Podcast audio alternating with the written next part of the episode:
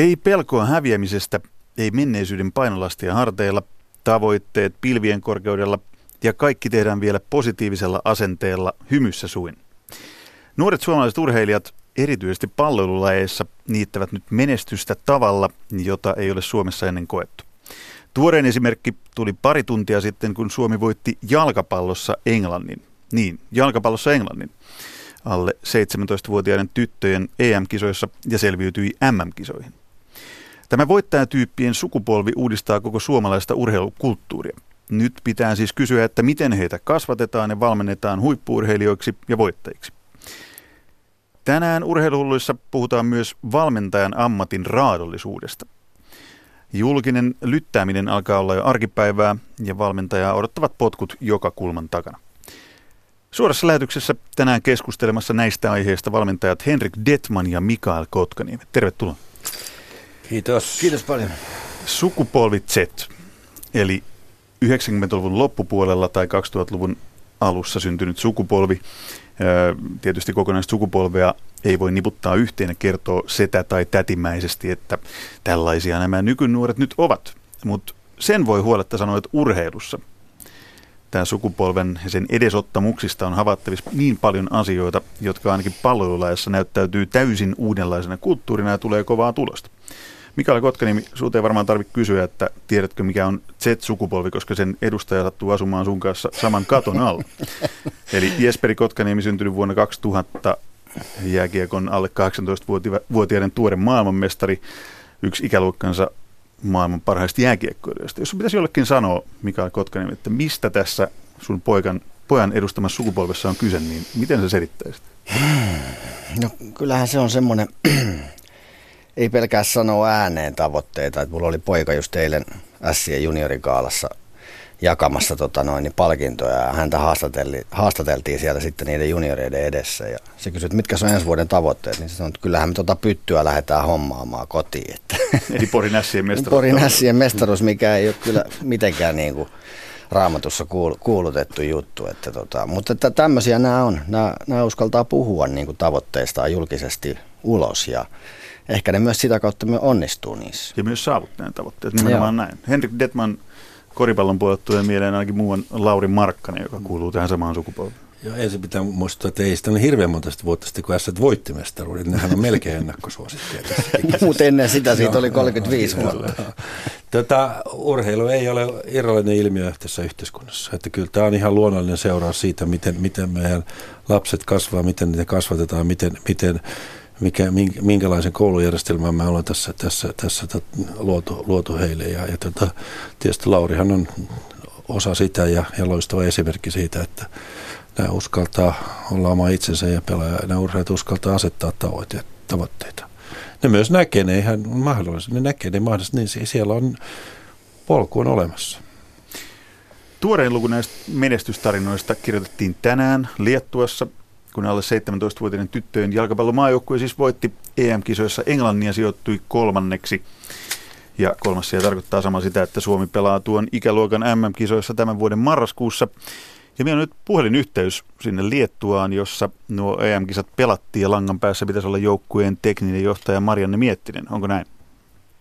Kyllä, täällä ollaan. Ääni on vähän kähenä juhlinnasta, mutta linjoilla ollaan. Piti just kysyä aikaksi, että miten siellä on juhlittu tällaista saavutusta? No kyllä joukkue on tällä hetkellä kaikkensa antanut ja aika väsynyt ja tuossa bussissa äsken takas tullessa niin oli aika hiljasta, että siellä ollaan tosi tyhjiä just nyt, mutta kohta päästään syömään ja sitten ilta on varattu sille, että kiitetään toisiamme ja palkitaan toisiamme ja juhlitaan sitten yhdessä, että vielä ei olla siellä asti. No mitäs siellä on oikein tapahtunut? Kerro niille, jotka ei ole seurannut niin tiiviisti, kun siis Suomi voittaa jalkapallossa ensin Hollannin ja sitten voittaa Englannin. No, mitä ihmettä? Joo, siis tämä joukkue oikeastaan, se täytyy ensinnäkin sanoa, että meillä on tällä hetkellä hieno muutos myös palloliitossa tapahtunut siinä, että mitkä edellytykset meidän tyttöpuolella on tehdä näitä asioita. Että meillä on ollut paras mahdollinen valmistautuminen tällä ikäluokalla kuin koskaan kenelläkään aikaisemmin. Ja jo viime vuonna, vuosi sitten keväällä, niin Suomi oli UEFA Development-turnauksessa Englannissa ja pelasi siellä Englannin kanssa 0-0 tasan, hävisi Espanjalle 1-0 ja pelasi Italian kanssa tasan. Ja ne oli ehkä semmoiset ensimmäiset merkit tälle ryhmälle siitä, että millä tasolla he menee ja he voi pärjätä näitä isoja vastaan. Ja sitten se prosessi on jatkunut ja samaa uskoa on luotu koko ajan heihin ja tänään se niin kuin kulminoitu siihen, että vaikka oltiin tappioasemassa ensimmäisellä puolella vähän vaikeatakin ajoittain, niin toisella puolella Suomi kyllä vei sitä peliä ja nousi tappioasemasta vielä voittoon ja uskalsi tehdä niitä asioita, missä on ollut koko ajan hyvä. Täällä puhutaan tänään siis studiossa näistä tämän sukupolven nuorista urheilijoista, jotka on, uskallan sanoa ihan suoraan, että voittajatyyppejä eikä pelkää sanoa tavoitteitaan ääneen, niin kerro Marianne Miettinen vielä, että minkälaisia valmennettavia nämä Z-sukupolven nuoret on? No kyllä mä kuulin tuossa äskeisiä kommentteja ja yhdyn täysin siihen, että uskaltavat sanoa mielipiteitään ja valmentavat itseään myös paljon. Ja, kyllä mä sanoisin, että meillä tässä on ollut iso kulttuurimuutos ja niin kuin sen toimintaympäristön rakentaminen on ollut yksi tärkeä osatekijä siihen, että täältä on tullut tällaisia pelaajia. Et silloin kun ympäristö on turvallinen, niin he uskaltavat heittäytyä täysin myös tavoitteidensa tavoitteluun ja meilläkin tuli iso pettymys tuo välierätappio. Mutta se maailma ei niin kuin kaadu siihen, kun se ympäristö on sellainen, että he tietää, että siellä on niin kuin selkänojaa, mihin nojata. Se tekee myös sen, että he uskaltavat sanoa mielipiteitä ja ottaa kantaa, kun heille annetaan tilaa. Ja siinä on tapahtunut iso muutos valmennuskulttuurissa ja niissä ihmisissä, jotka tekee töitä näiden pelaajien kanssa. No niin, kiitos Marianne Miettinen. Mä päästän sut juhlimaan joukkueen kanssa. Juhlikaa oikein huolella. Siihen on nyt tänään ainakin aihetta. Kiitoksia. Näin teemme ja hyvää lähetystä teille sinne. Kiitos. Yes. Kiitos. No niin, miltä Marianne Miettisen sanat? No Marianne Miettinen sanoi, että ovat oppineet valmentaa itseään, niin pakko kysyä, että missä he ovat oppineet? Mikä se vastaus voi olla? Niin, ehkä se on tätä uutta sukupolvea, niin kuin hän sanoi, että he on niin kuin kiinnostuneita enemmän kuin vanhaa aikaa näistä asioista ja ottaa selvää asioista, tulee kysymään, jos niille antaa tilaa. Että jostainhan se oppi täytyy tietenkin saada ja me valmentajathan me sitä niin kuin heille jaetaan, mutta se minkä mä oon ainakin pistänyt merkille, niin he on enemmän kiinnostuneita siitä, että miten heitä valmennetaan ja miten he voi tulla paremmaksi. Eli enää ei oteta niinku ohjeita ylhäältä päin vastaan, vaan nuoret haluaa keskustella, kysyy, niin, se tulee luontevammin. Niin, no missä ihminen oppii? Missä se oppii oppimaan. Kyllähän me opitaan oppimaan koulussa. Eihän sen kauan kummoisempi juttu. Koko se filosofia, joka siinä maailmassa on, niin se on kovin erilainen kuin se filosofia, jota esimerkiksi meikäläinen on käynyt. Tai vaikka mikä käydään ranskalaiskoulussa vieläkin siis, jossa kyllä katselin sitä prosesseja siellä joitakin vuosia sitten ja niin kuin oman lapseni kautta. Kyllä tämä tapa, jolla meitä opetetaan oppimaan, joka on siis täysin välttämätön asia, jotta ylipäätään tässä maailmassa pärjää. Jos ei tässä opi, niin tässä on aika nopeasti turha ja hyödytöntä. Tämä maailma on sen verran raaka. Mutta tämä sukupolvi näyttää, mä kuulun ilmeisesti X-sukupolveen, eli 70-luvun syntyneisiin. Mä olen selvittelemään, kun tuli tämä Z. Mihin kuuluu 50-luvun? Mikäs kirja on meillä? Onko se A vai B? Ei, teillä ei ole kirjainta. Mä otin tämäkin selvää, koska mä arvasin, että sä ainakin kysyt tätä. 50-luvun syntyneet on suuren muutoksen sukupolvi. SM, joo. Ja sit on Mikael Kotkaniemen sukupolvi, 60-luvulta on hyvinvoinnin sukupolvi. Nämä on tärkeitä tervejä. No, mutta palataan tähän Zetaan, eli se ainakin, mikä itselle tämmöiselle 40-vuotiaalle toimittajan plantulle, niin on se kaikkein yllättävin tekijä näissä nuorissa urheilijoissa, mikä näkyy ulospäin, on se, että ne uskaltaa sanoa ääneen, että me aiotaan voittaa. Ne uskaltaa asettaa ne tavoitteet, niin kuin puhuttiin. Niin, jos sä vertaat itseäsi, Mikael Kotkaniemi, urheilijana ja vertaat sun poikaa urheilijana, niin eroa on niin kuin yöllä ja päivällä. On paljon. Tietenkin tässä on se puoli, että kun mä oon itse käynyt läpi tämän urheiluuran ja sitten kun mä oon lapsia sen jälkeen sen saanut ja myös heitä tietenkin ohjannut jollain tasolla tähän urheilemaan ja jääkiekon pariin, niin, niin se täytyy ensiksi tunnistaa, että se on niin kuin heidän juttunsa ensinnäkin. Ja mä oon niin kuin taistellut jään puolella, valmentajana sitten taas se eri juttu. niin tämä on heidän unelmaansa ja sille unelmalle täytyy antaa tilaa elää ja hengittää. Että mä en ole valmentanut mun poikiani missään vaiheessa, paitsi siinä vaiheessa kun ne on tullut murrosikään, niin kesäisin vetänyt heille kesäharjoituksia. Mutta se intohimo, mikä siellä on, niin mä en voi sitä sinne pumpata, vaan se täytyy selvitä, että onko sitä olemassa ja onko tämä se hänen juttunsa. Ja mä oon antanut sille hyvin paljon tilaa ja heidän niin kuin kasvaa itse tähän juttuun. Et sitä mä en voi pois ottaa, että mä oon heidät tähän niin kuin urheiluun ja jääkiekkoon ohjannut. Mutta se tapa puhua, se on mun mielestäni huomionarvoista, että jos niin kuin kerroit esimerkin Jesperi Kotkaniemestä, että hän kuuluttaa jo Turuilla ja toreilla Porissa, että noin ensi vuonna voitetaan kannu. Mehän voitetaan mestaruus. Joo. Niin ethän sä olisi sellaista nuorena jääkiekkoina koskaan voinut sanoa. Ei olisi tullut mieleenkään, että kyllä se kun Jesperi huutaa tommosia, että me hoidetaan kannu tänne kotiin, niin kyllä mulla tulee semmoinen reaktio, että nyt hiljaa, sitten pikkuhiljaa, täytyy olla hiljaa. Niin, mun sukupolvi oli se, joka ei todellakaan huutanut, vaan me oltiin niin kuin ihan nöyrästi nurkassa hiljaa ja hävettiin siellä, eikä ei uskallettu tämmöisiä ollenkaan huutaa. Nämä tulee tuosta ja paiskaa menemään vaan. Että. Joo, toi huuto on, voitpako kysyä, että onko se tavoite vai unelma?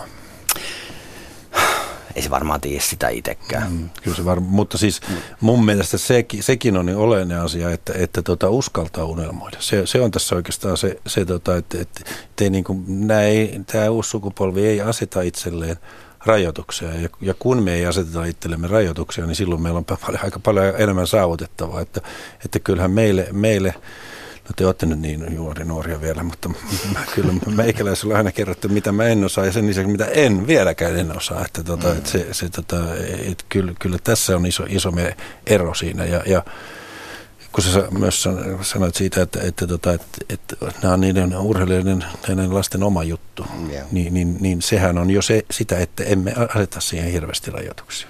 Minkälaisia valmennettavia nämä nuoret tämän sukupolven edustajat sitten on? Kuulostaa siitä, että valmentajalle aika kovat haasteet tulee siinä, että kun Henrik Dettmann, äärimmäisen kokenut valmentaja, sulla on niin eri ikäluokkien pelaajia, jotka on saanut täysin erilaisen kasvatuksen, koulutuksen ja suhteen sitä kautta urheiluun. No ei Tuukka Kotti kuitenkaan 17 vuotta vanhempi kuin Lauri, ettei se edes tuplasti vanhempi. Mutta ei siinä ole niin isoja niin kuin eihän tuossa nyt ole, niin kuin, se ei ole niin iso ikäero kuitenkaan. Mutta nämä nuoremmathan, nehän on helppo valmennettava, koska niitä on ohjattu, niin kuin mä tuossa aikaisemmin sanoin, niitä on koko ajan, koko se oppimisprosessi ja koko se maailma, jossa ne on elänyt, ne on ohjattu ottamaan itse vastuuta. Ja tietysti pitää myös muistaa, että silloin kun tämän luokan pelaajista, kun me tässä puhutaan, niin meillä on myös niin kuin ne, jotka ovat sen parhaiten sen ohjauksen vastaanottaneet, että ne on kykenee siihen itse. Ja kyllähän nämä tämmöiset, siis 17-18-vuotiaat, niin nehän vasta rakentaa omaa identiteettiänsä, että sille pitää antaa tilaa olla ja tulla semmoiseksi, että minkälaiseksi ihmiseksi ne on niin kuin tulossa ja sitä ei oikein voi tehdä mitään muuta kuin vahvistaa. Et ei ole oikeutta mennä niin kuin raiskaamaan sitä heidän kasvuprosessiaan, että sitä kautta sitä pystyy vahvistamaan ja sen jälkeen heistä tulee ennen kaikkea parempia ihmisiä ja parempia urheilijoita ja se itseluottamus kasvaa. No aika hyvin tämä vahvistaminen on nähtävästi onnistunut, koska sun poikas pelasi alle 18-vuotiaiden jääkiekkomaajoukkueessa ja ne ei hävinnyt siinä turnauksessa, mistä kultaa tuli, niin otteluakaan. Joo. Ja mun tulee tässä mieleen, kun mä koitan hahmottaa, että koska on nähnyt ensimmäisiä merkkejä näistä nuorista urheilijoista, jotka on tehdä Patrik Laine, Lauri Markkanen, Sebastian Aho, tätä menestyjä polvea, jotka sanoo kovat tavoitteet ääneen ja sitten toteuttaa ne. Niin 2016 on varmaan jonkunlainen semmoinen vuosi, jolloin tämä on tullut suuremmin tietoisuuteen, kun täällä pelattiin jääkiekon nuorten MM-kisat ja sitten kaikki pääsi niinku hämmästelemään, että hetkinen, että Kanadaa vastaan pelatun ottelun erätauolla voi sanoa, että nyt noi kanadalaiset vähän alkoi pelkäämään, kun me alettiin vähän taklaamaan niitä kovemmin. Tai voi sanoa vielä ennen finaalin jatkoerää, kun Venäjä on tasoittanut 7 sekuntia ennen loppuun tilanteeksi, mikä se oliko se nyt 3-3 tasoihin, niin sitten voi sanoa ihan rehellisesti haastattelussa, mitä ajattelit, että ei tässä ole mitään hätää, että me vähän luistellaan paremmin ja sitten me voitetaan kohta mestaruus. Niin, onhan se nyt ihan ennenkuulumatonta suomalaisurheilussa, että tämmöinen keskustelu on nykyään arkipäivää. Mutta nyt sä et ehkä osaa katsoa riittävän kauas taakse, että ne ei ole nähnyt sitä, niitä 10-1 pelejä, kun Suomea on viety, kun niin semmoisia pelejä ei ole 20 vuoteen ollut. Mm. Kyllä se ei niillä ole edes minkäänlaista mielikuvaa siitä asiasta, eikä myöskään muista mitään syytäkään siihen. Niillä on mielikuva siitä, että me ollaan ihan tasavertaisia kilpailijoita muiden kanssa ja me ollaan ihan samasta aineksosista rakennettu ja miksi me ei voida noiden kanssa pärjätä. Eli ei ole sitä menneisyyden painolasta. Oh, no siis nimenomaan tulee mieleen yksi tarina 70-luvulta Suomen A-maajoukkueen leireili jossain, en tiedä missä leireili, ja heillä oli jonkun asteista tämmöistä henkistä valmennusta. He oli valmistautumassa kohti MM-kisoja ja pelaajat laitettiin sitten jumppasalin lattialle sinne ja alettiin mentoroimaan siinä, että niin sieltä tulee vastaan Venäjä ja tänä vuonna me voitetaan ne ja ollaan huomattavasti parempia ja pelaajat oli ihan hiljaa ja miettikää sitä mielessänne ja sukkeroikaa tätä asiaa, niin Timo Sutinen nousi sieltä ylös ja sanoi, että jumalauta, me saadaan turpaa.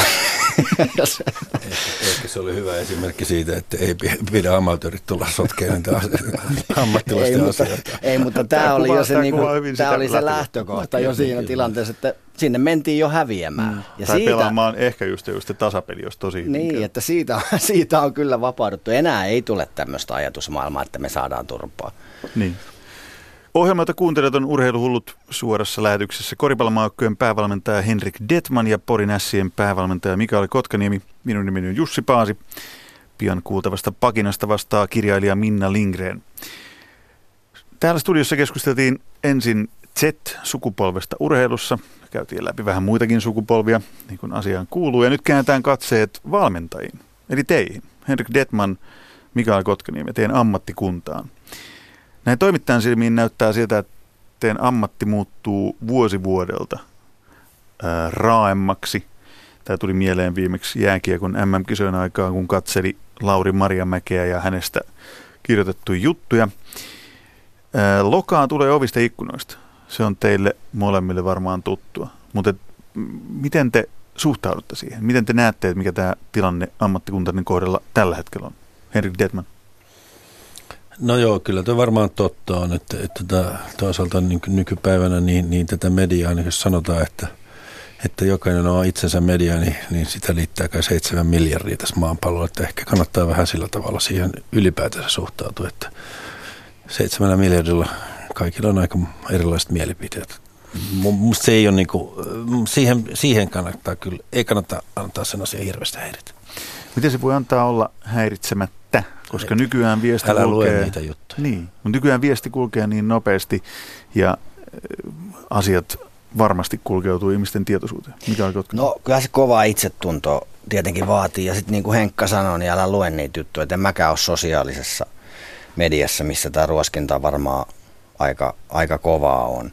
Mutta tosiasia on se, että tämä on myöskin ammatinvalintakysymys, että jos sä lähet tähän leikkiin, niin se pitää tiedostaa, että mitä tästä tulee. Se, että pystyt sä tätä voittamaan, niin et pysty voittamaan. Se on ihan selvä juttu, että jos sut kysytään 2 kysymystä, sä vastaat niihin 2 kysymykseen, selkeä tulee 3, selkeä tulee 4, ja sivulauseista tehdään päälauseita ja niin edelleen. Että se vaatii vaan kovaa itsetuntoa sitä käsitellä, ja paras tapa on se, että et lue niitä. Miltä se tuntuu seurata vaikka Lauri Marjamäen kohtelua, kollegan kohtelu? Mikael Kotkaniemi?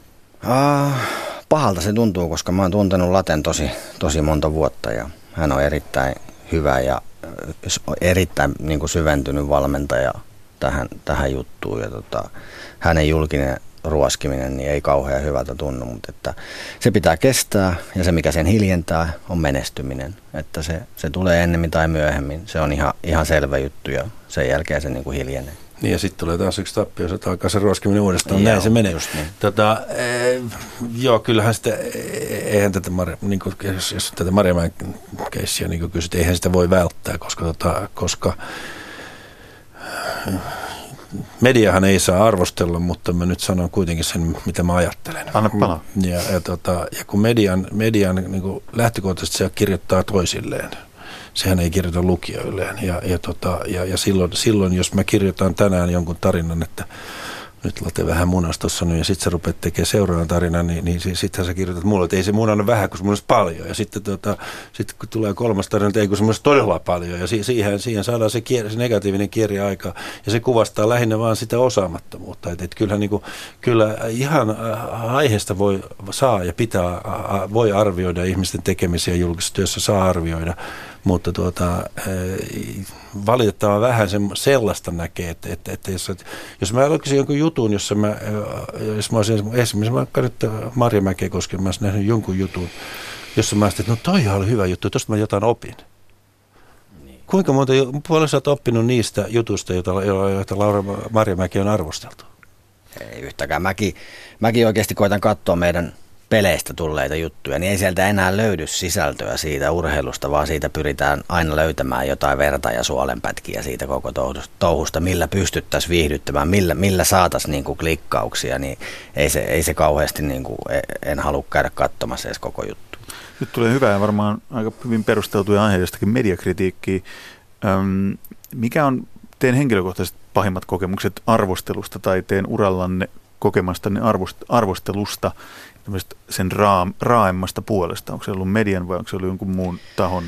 Se on ollut median jonkunasteisia olettamuksia tavallaan tietämättä yhtään, mitä siellä sisällä tapahtuu. Otettu vaan kantaa, mietitty, että mitenköhän tämä juttu on voinut mennä ja kirjoitettu tarkistamatta faktaa. Ja niitä on aika ikävä kyllä suoraan sanottuna ollut. Sä vaan oletat, että näin on tapahtunut, vaikka ei sillä ole mitään totuudenmukaista pohjaa tai mitä sopimuksia taustalla on tehty tai niin edelleen.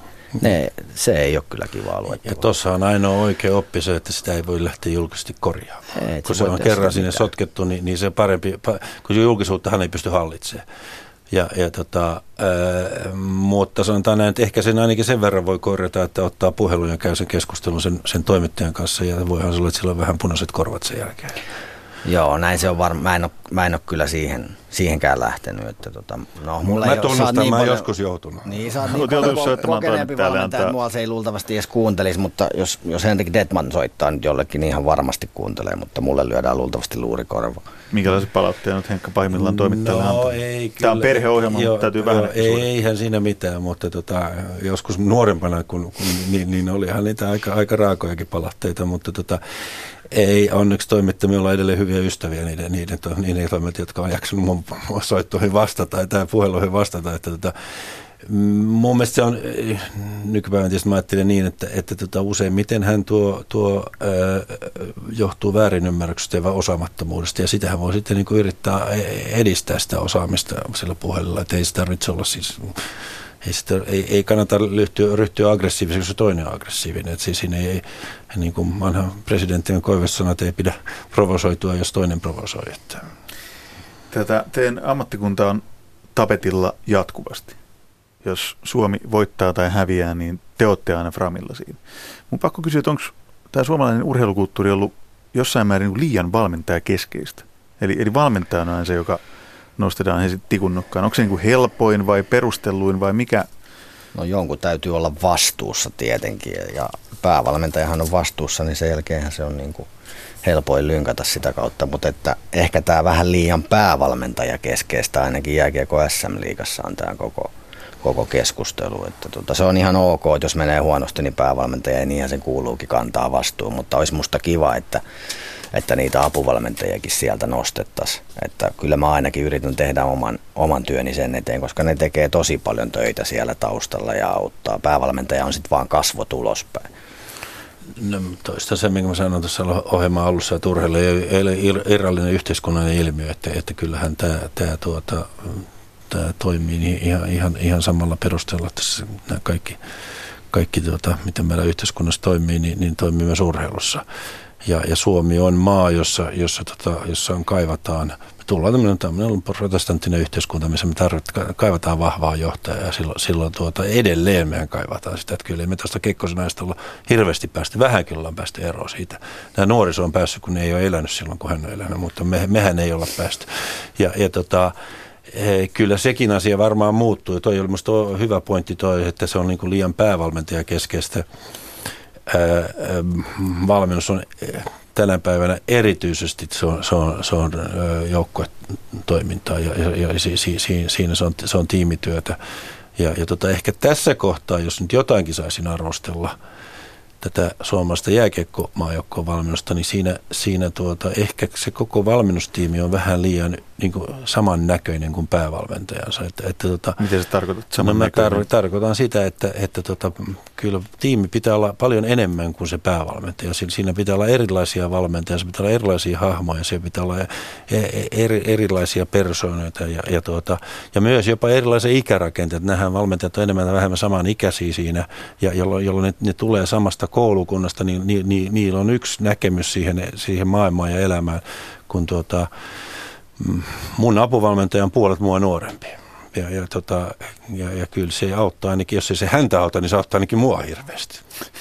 Mikael Kotkaniemi, nuoremman polven valmentaja, miten sä näet? No kyllä mä näen sen ihan samalla tavalla itse asiassa. Munkin apuvalmentajat on mua nuorempia, ne on mua 10 vuotta nuorempia ja he ehkä samaistuu sitten tähän sukupolveen myöskin paremmin, että kyllä mä saan heiltä erittäin eksaktia niin kuin tietoa ja uusia kulmia tavallaan näihin asioihin. Ja se, mitä mä oon esimerkiksi tuossa Henkankin touhus ihaillut tuossa, kun sitä telkkarista katselee noita pelejä, niin hän antaa kyllä tilaa. Siellä koko tiimi toimii, sen näkee varsin hyvin, että Henkka valvoo sitä siitä sivusta ja se seuraa ja apuvalmentajat tekee paljon töitä. Ja se on kyllä suuri rikkaus, jos olisit yksin koko ajan äänessä ja hoitaisit ihan kaiken, niin se on saman tien kanttu vei koko homma. Että ei kukaan ole niin hyvä jätkä, että se pystyy olemaan 300 päivää äänessä esimerkiksi koko ajan. Kyllä se menettää niin kuin merkitystä.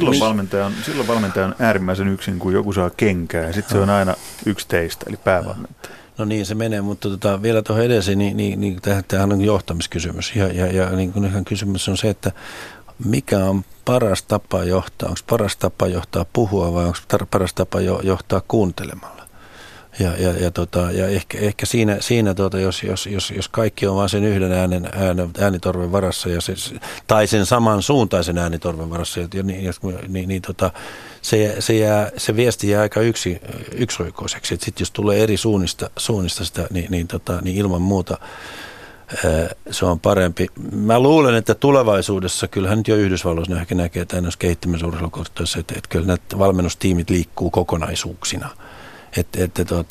Sitten jos vaan päävalmentaja lähtee, niin kyllähän siinä helposti lähtee koko jengi siinä ja niin haetaan toinen orkesteri tilalle. Joo, kyllä.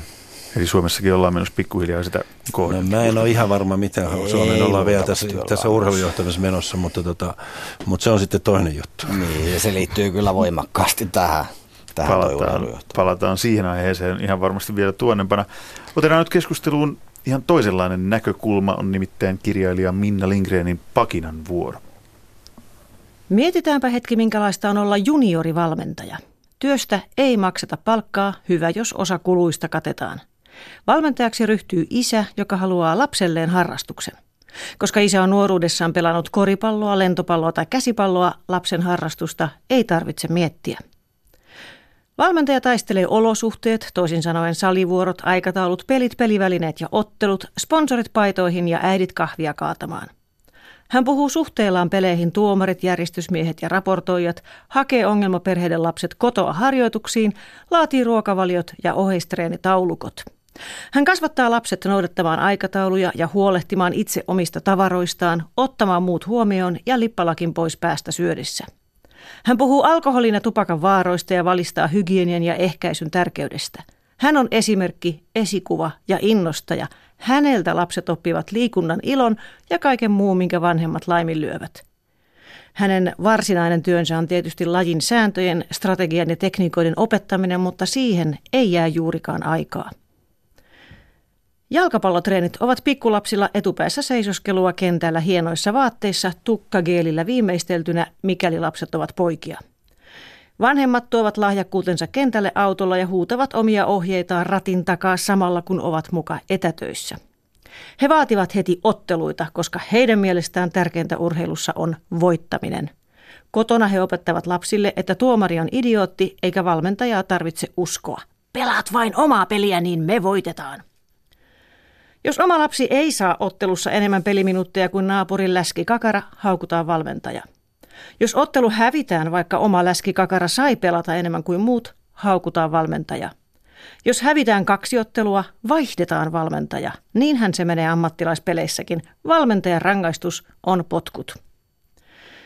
Urheilun tavoin lapsena aloitettava harrastus on musiikki. Siinä opettajat ovat korkeakoulututkinnon suorittaneita, oman soittimensa ja pedagogian asiantuntijoita. Kukaan ei ota musiikkiopistoon opettajaksi Oliverin isää vain siksi, että hän harrasti pienenä pari vuotta pasunansoittoa.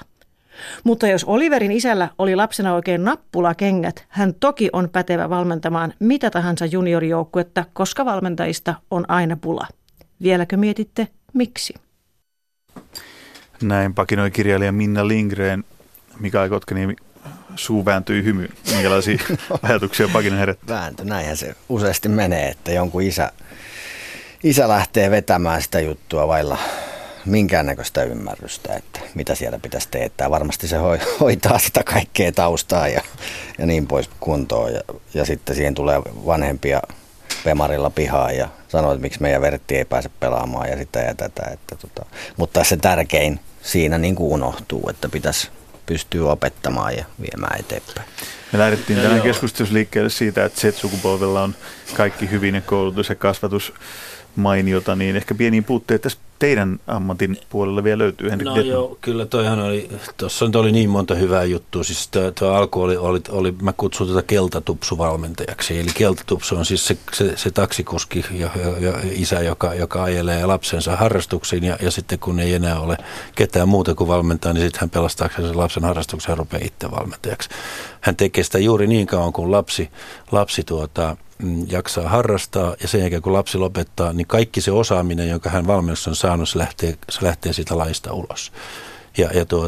Sama toistuu taas uudestaan. Sama toistuu uudestaan ja valmennus ei sinänsä kehity minkään takia sen kautta. Tämä valmentajan vastuu, tämä opettamisen vastuu on ulkoistettu kolmannelle sektorille ja tuolla tavalla siitä ei myöskään jää mitään pysyvää. Me aloitettiin 10 vuotta sitten Koripallitossa semmoinen kampanja, jossa me kysyttiin, että veisitkö lapsesi hammaslääkärille, jolla on timpurin koulutus.